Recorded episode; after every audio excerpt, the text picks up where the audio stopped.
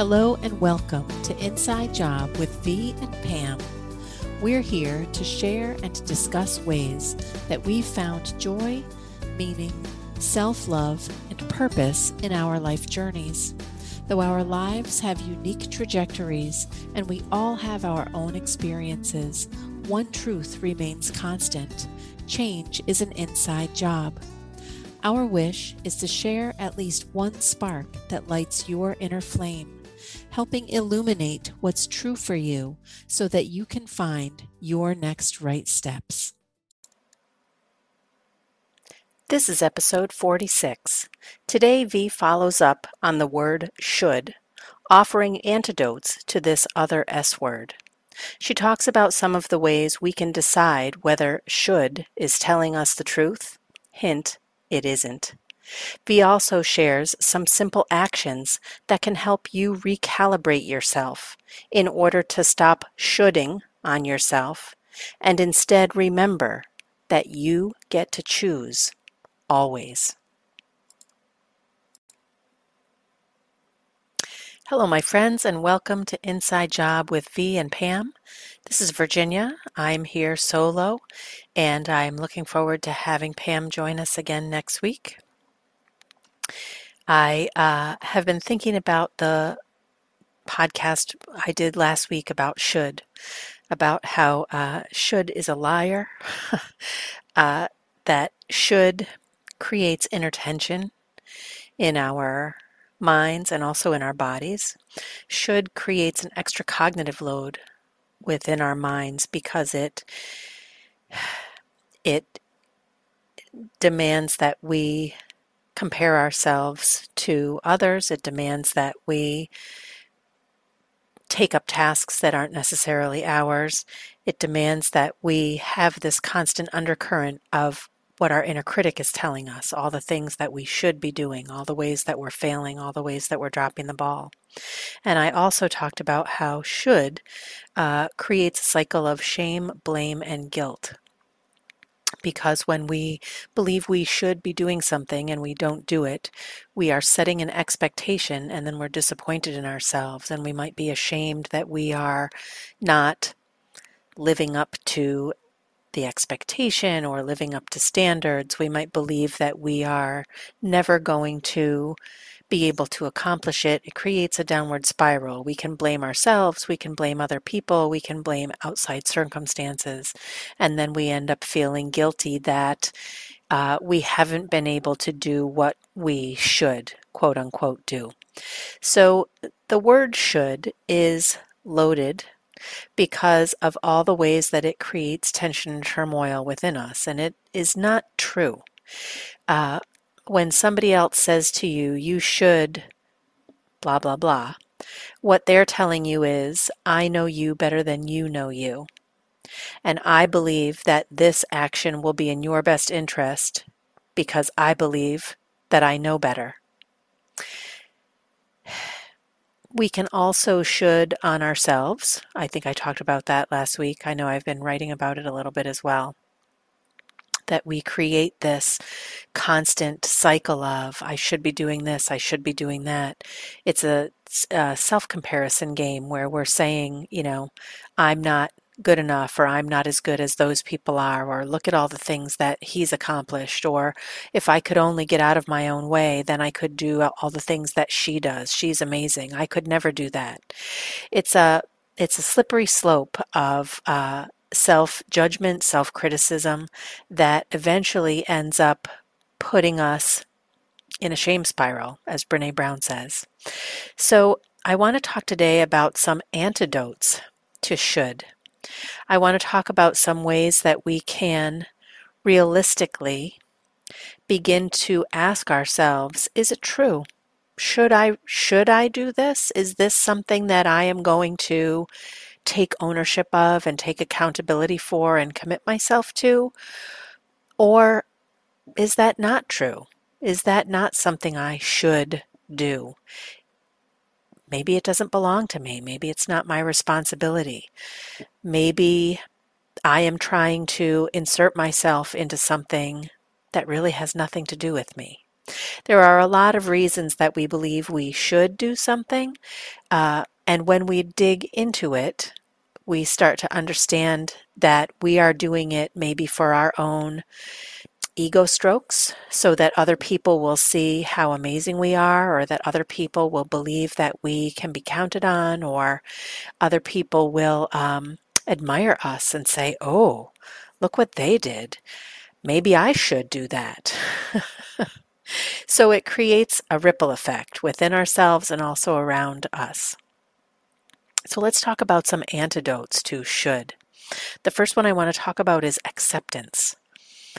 So, acceptance is tricksy because sometimes when I say to people, uh, in my experience, what's been really helpful is to accept what is, to accept where I am in the moment. I've had people say to me, but that's not who I really am. I'm not lazy. I'm not a I'm not a shirker. I'm not a slacker. I, I, I take care of things. I, I step up and I think to myself, okay, that's probably very true because we all step up and shine in some areas.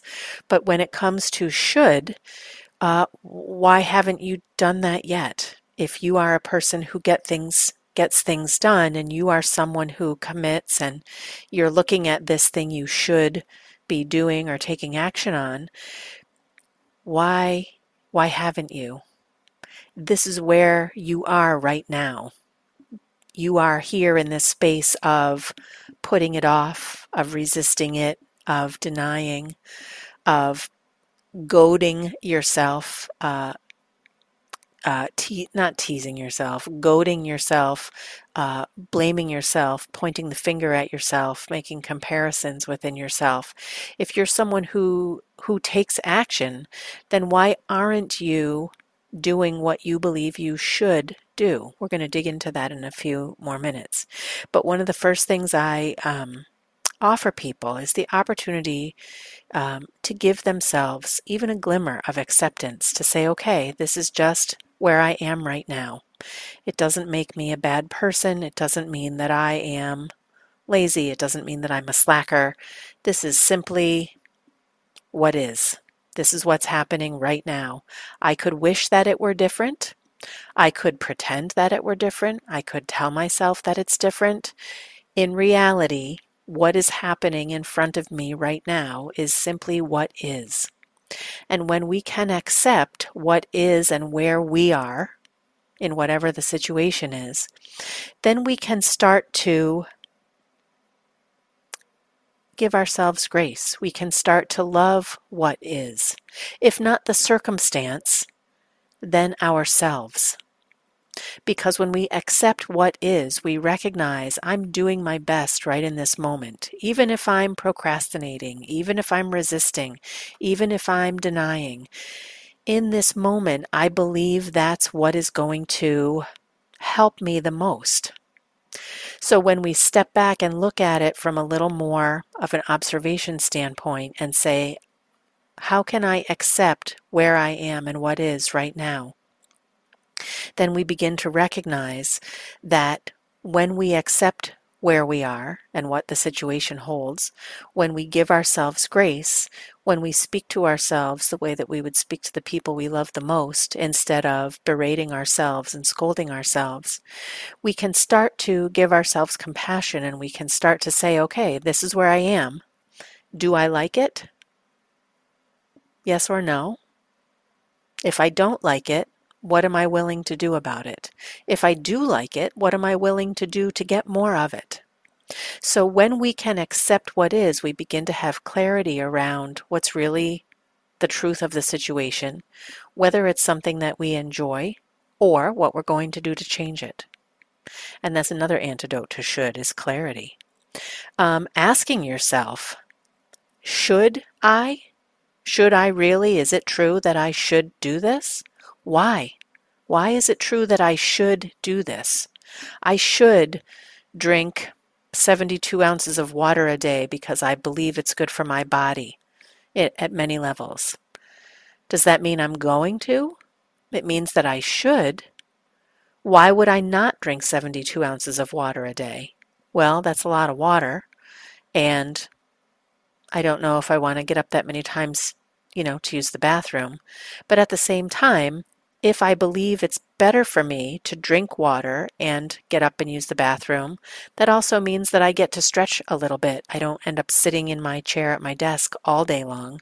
I get up, I move around, I can take a lap around the house, see what's going on, bring myself back to my work when I feel ready. Uh, so, is it true that I should not drink 72 ounces of water a day? Your answer is going to be what's best for you. I'm not going to tell you what the answer is because I don't know. I only know what works for me. Your answer is going to be what works best for you. And I would suggest that you give your brain the first round of the opportunity to say, should I? Why should I? Why should I not? Why shouldn't I? Because your brain is going to come up with all these reasons and all these justifications and all these rationales about why you should or why you shouldn't. It's going to tell you that if you do, you're going to feel better. It's going to tell you that if you don't, then you're going to be letting yourself down. You're not going to be at your healthiest. You're not going to be taking care of yourself as well as you know you should. It's okay to decide that you are not going to do something even when you know it's good for you. You have free will, you have autonomy, and you get to decide. When you decide, knowing what the probable outcome is going to be, when you decide with eyes wide open, you have clarity and you understand that there are going to be outcomes that may be good, may not be good for you. When you're just deciding because someone else puts it on you, or because you can't think of a reason why not, or because you're guilty, your guilt overweighs your willingness to dig in further, then you also reap the consequence or the outcome of that. So every decision we make has an outcome. Somebody asked me last week, is there a pro and a con to every choice? I'm still thinking about that one. I say probably yes, because there are always reasons to do something and always reasons not to. I'm getting off the point a little bit. What I want to say is when you ask yourself, should I or shouldn't I, give your brain first crack at it because your brain is going to give you all these logical reasons. Then follow up by asking your heart asking your own inner knowing, your own inner wisdom. Is it true that I should do this? Is it true that I should not do this? And listen to what your heart says.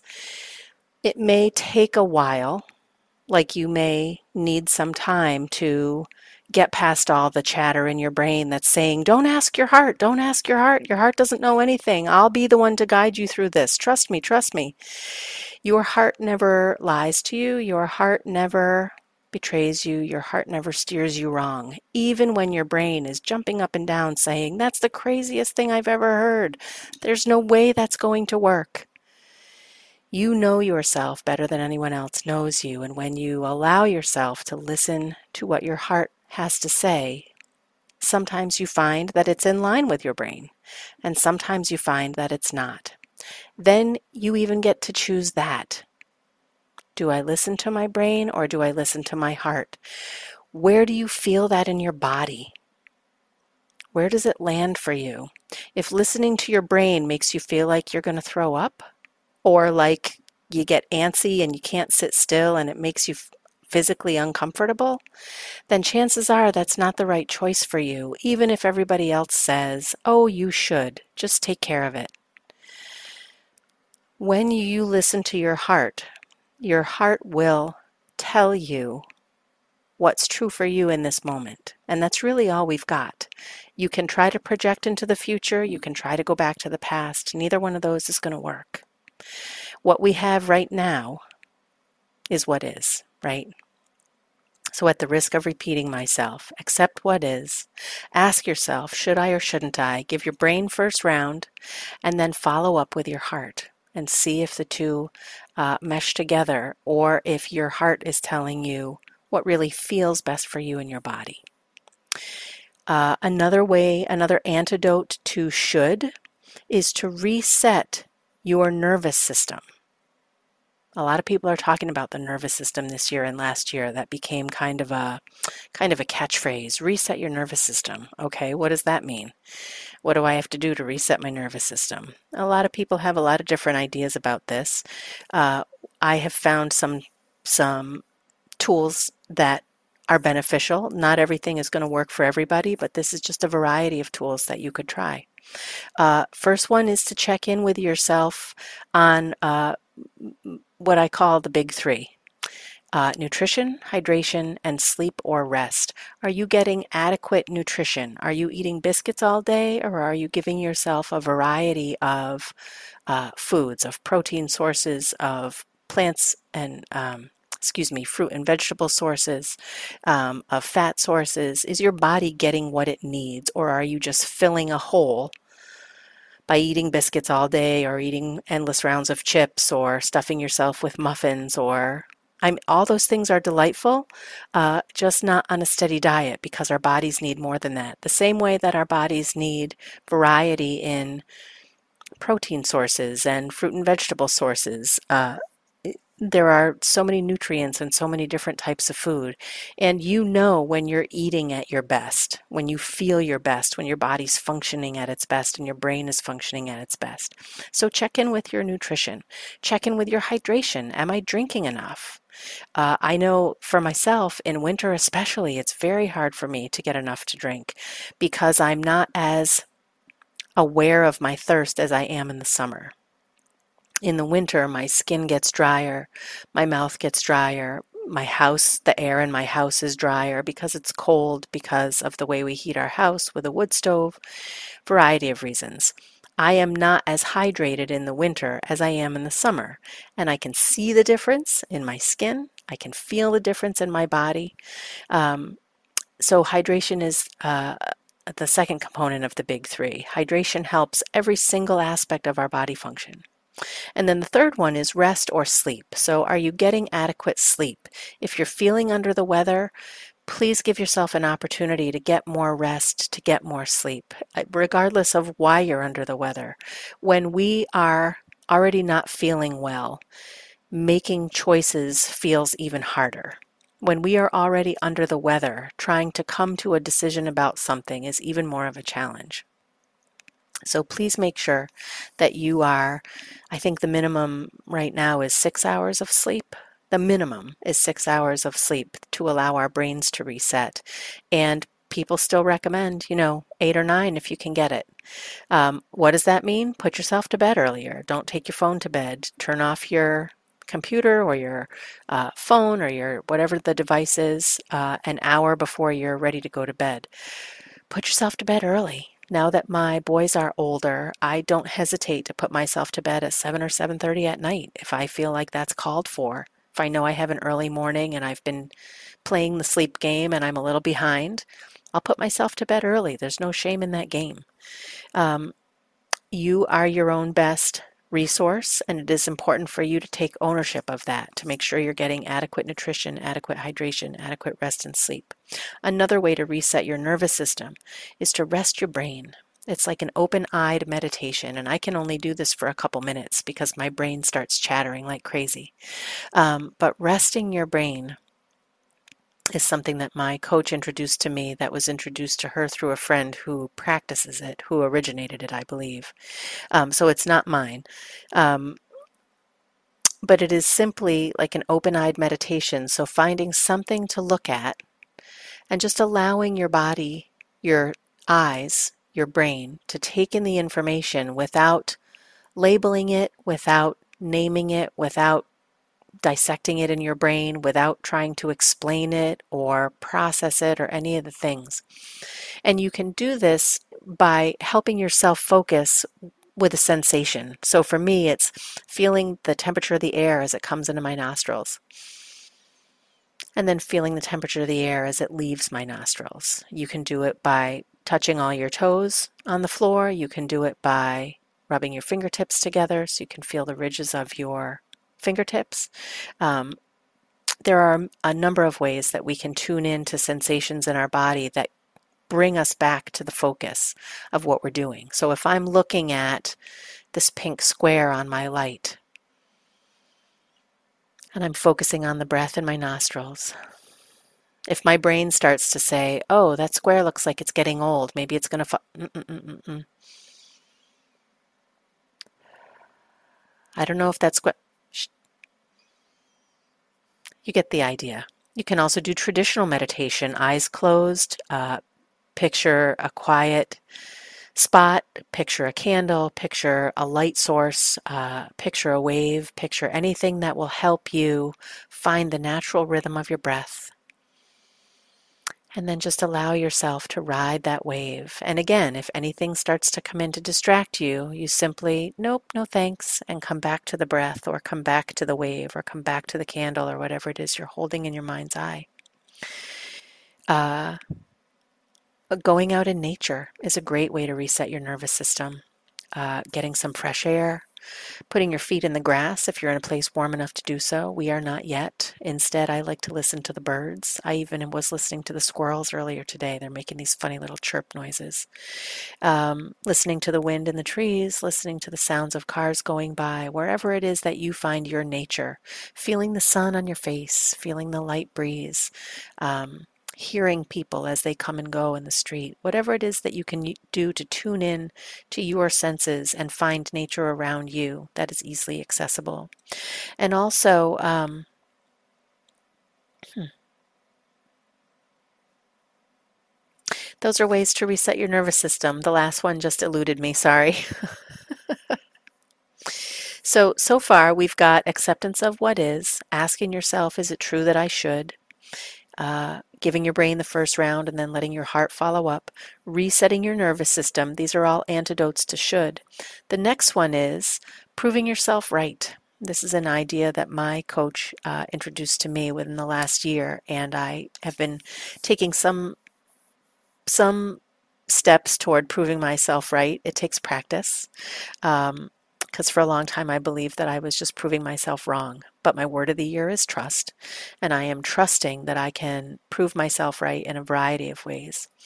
Uh, so, the best way to prove yourself right is to show up for yourself, at least in my experience, to commit to doing one thing and doing it as an experiment for a certain amount of time, so maybe five days or seven days. The more days you do it, the more you can decide whether it's for you or whether you need to try something else. But committing to one thing, giving your own personal seven day challenge, if you will, and uh, doing it every time you tell yourself you will. Because one antidote to should is commitment to self, to proving yourself right, to reminding yourself of all the ways that you are capable and you are able. Because when you show up for yourself, you know that you can take the next step, whatever the next step is for you. When you know you can show up for yourself, you know that you have your own back. That's how you begin to trust yourself again. And that's how you begin to push back against the should that other people or yourself is dumping on you. So, the true antidotes for should are to accept and love what is, to get clarity what do you truly want most? And then decide from there should I, shouldn't I do this thing, take this action, chart this course? Does it follow? Does it align with my clarity? Does it go hand in hand with what I truly want? If it's yes, then do it. If it is no, then do I still want to spend my energy on that? Or would I be better served doing something else that will lead me closer to my goal? Uh, resetting your nervous system with the ways that we talked about proving yourself right, committing to one action, and showing up for yourself. Uh, doing it as an experiment before you get to decide whether you're going to continue to do that or whether you're going to try something new. I want to say something about this general reset of your uh, of your outlook on yourself and whether or not you should, and also the reset on the nervous system. Resetting is active resetting is not just, I'm just going to flop down over here and eat chips and stare into space and something will happen. Because something will happen, absolutely. Uh, one of my son's friends said to me recently, or said in my company recently, um, that the best way to predict the future is to create the future. And I thought, wow, that is a really good cliche. it also is true. If you are wondering what your future is going to look like, if you are despairing that you don't know what your future is going to look like, I'm here to remind you that you get to choose what your future looks like. I know sometimes that feels difficult to believe. I know sometimes it feels like we don't have any choice or any say. But I'll remind you, and I'm going to keep reminding you, that you always have a choice. You always get to decide how you spend your energy, how you spend your time, with whom you choose to do these things. And some people have said to me, you know, I'm trapped. I don't have a choice. I get that. I get that feeling. I've had that feeling of I'm trapped. I don't have a choice. At the same time,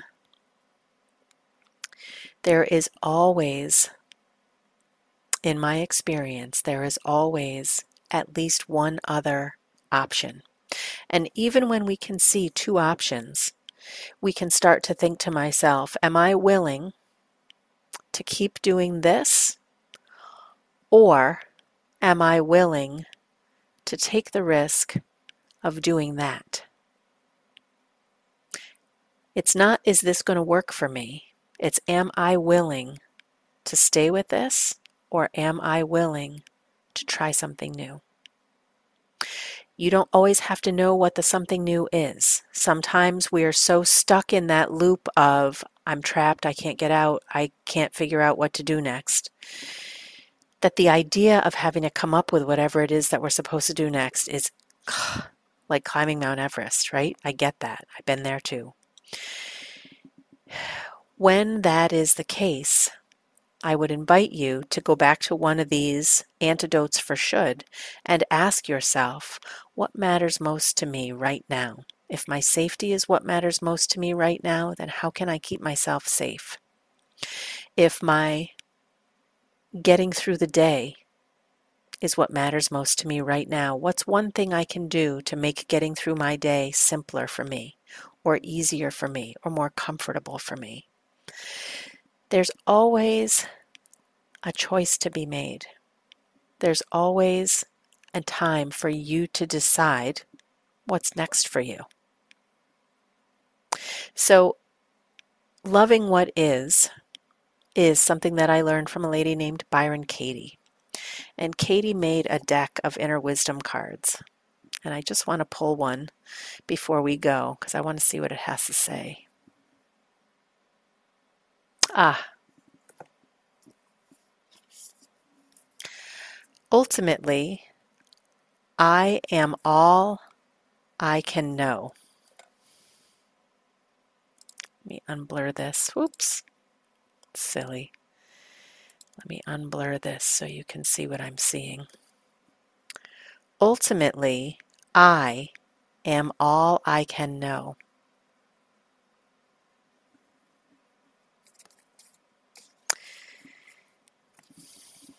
We can believe we know what other people are thinking. We can believe we know what other people are saying or feeling. We can believe we know what they think about us. We don't. And it's none of our business. Ultimately, all we can know is what's in here, what's in here, and what's within our arm's reach. That's it.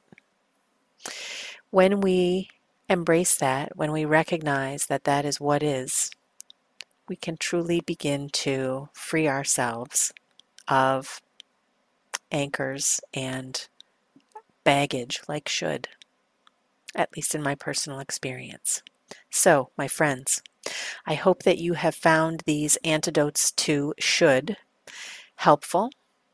If you have any questions about this, please feel free to uh, leave us.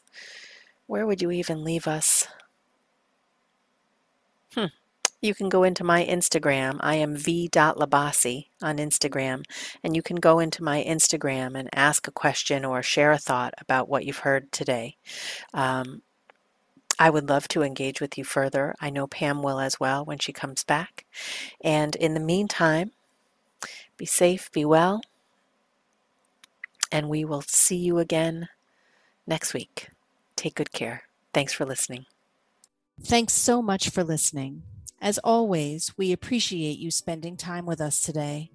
If you enjoyed this episode, please share it with someone you know, and thanks for your support. Pam and V are certified coaches who love to help people remember who they're truly meant to be. To find out more about working with Pam Davis, you can contact her at coachpamdavis at gmail.com. For more information about Virginia's work, visit her website at www.vlabasi.com. That's www.vlabasi.com.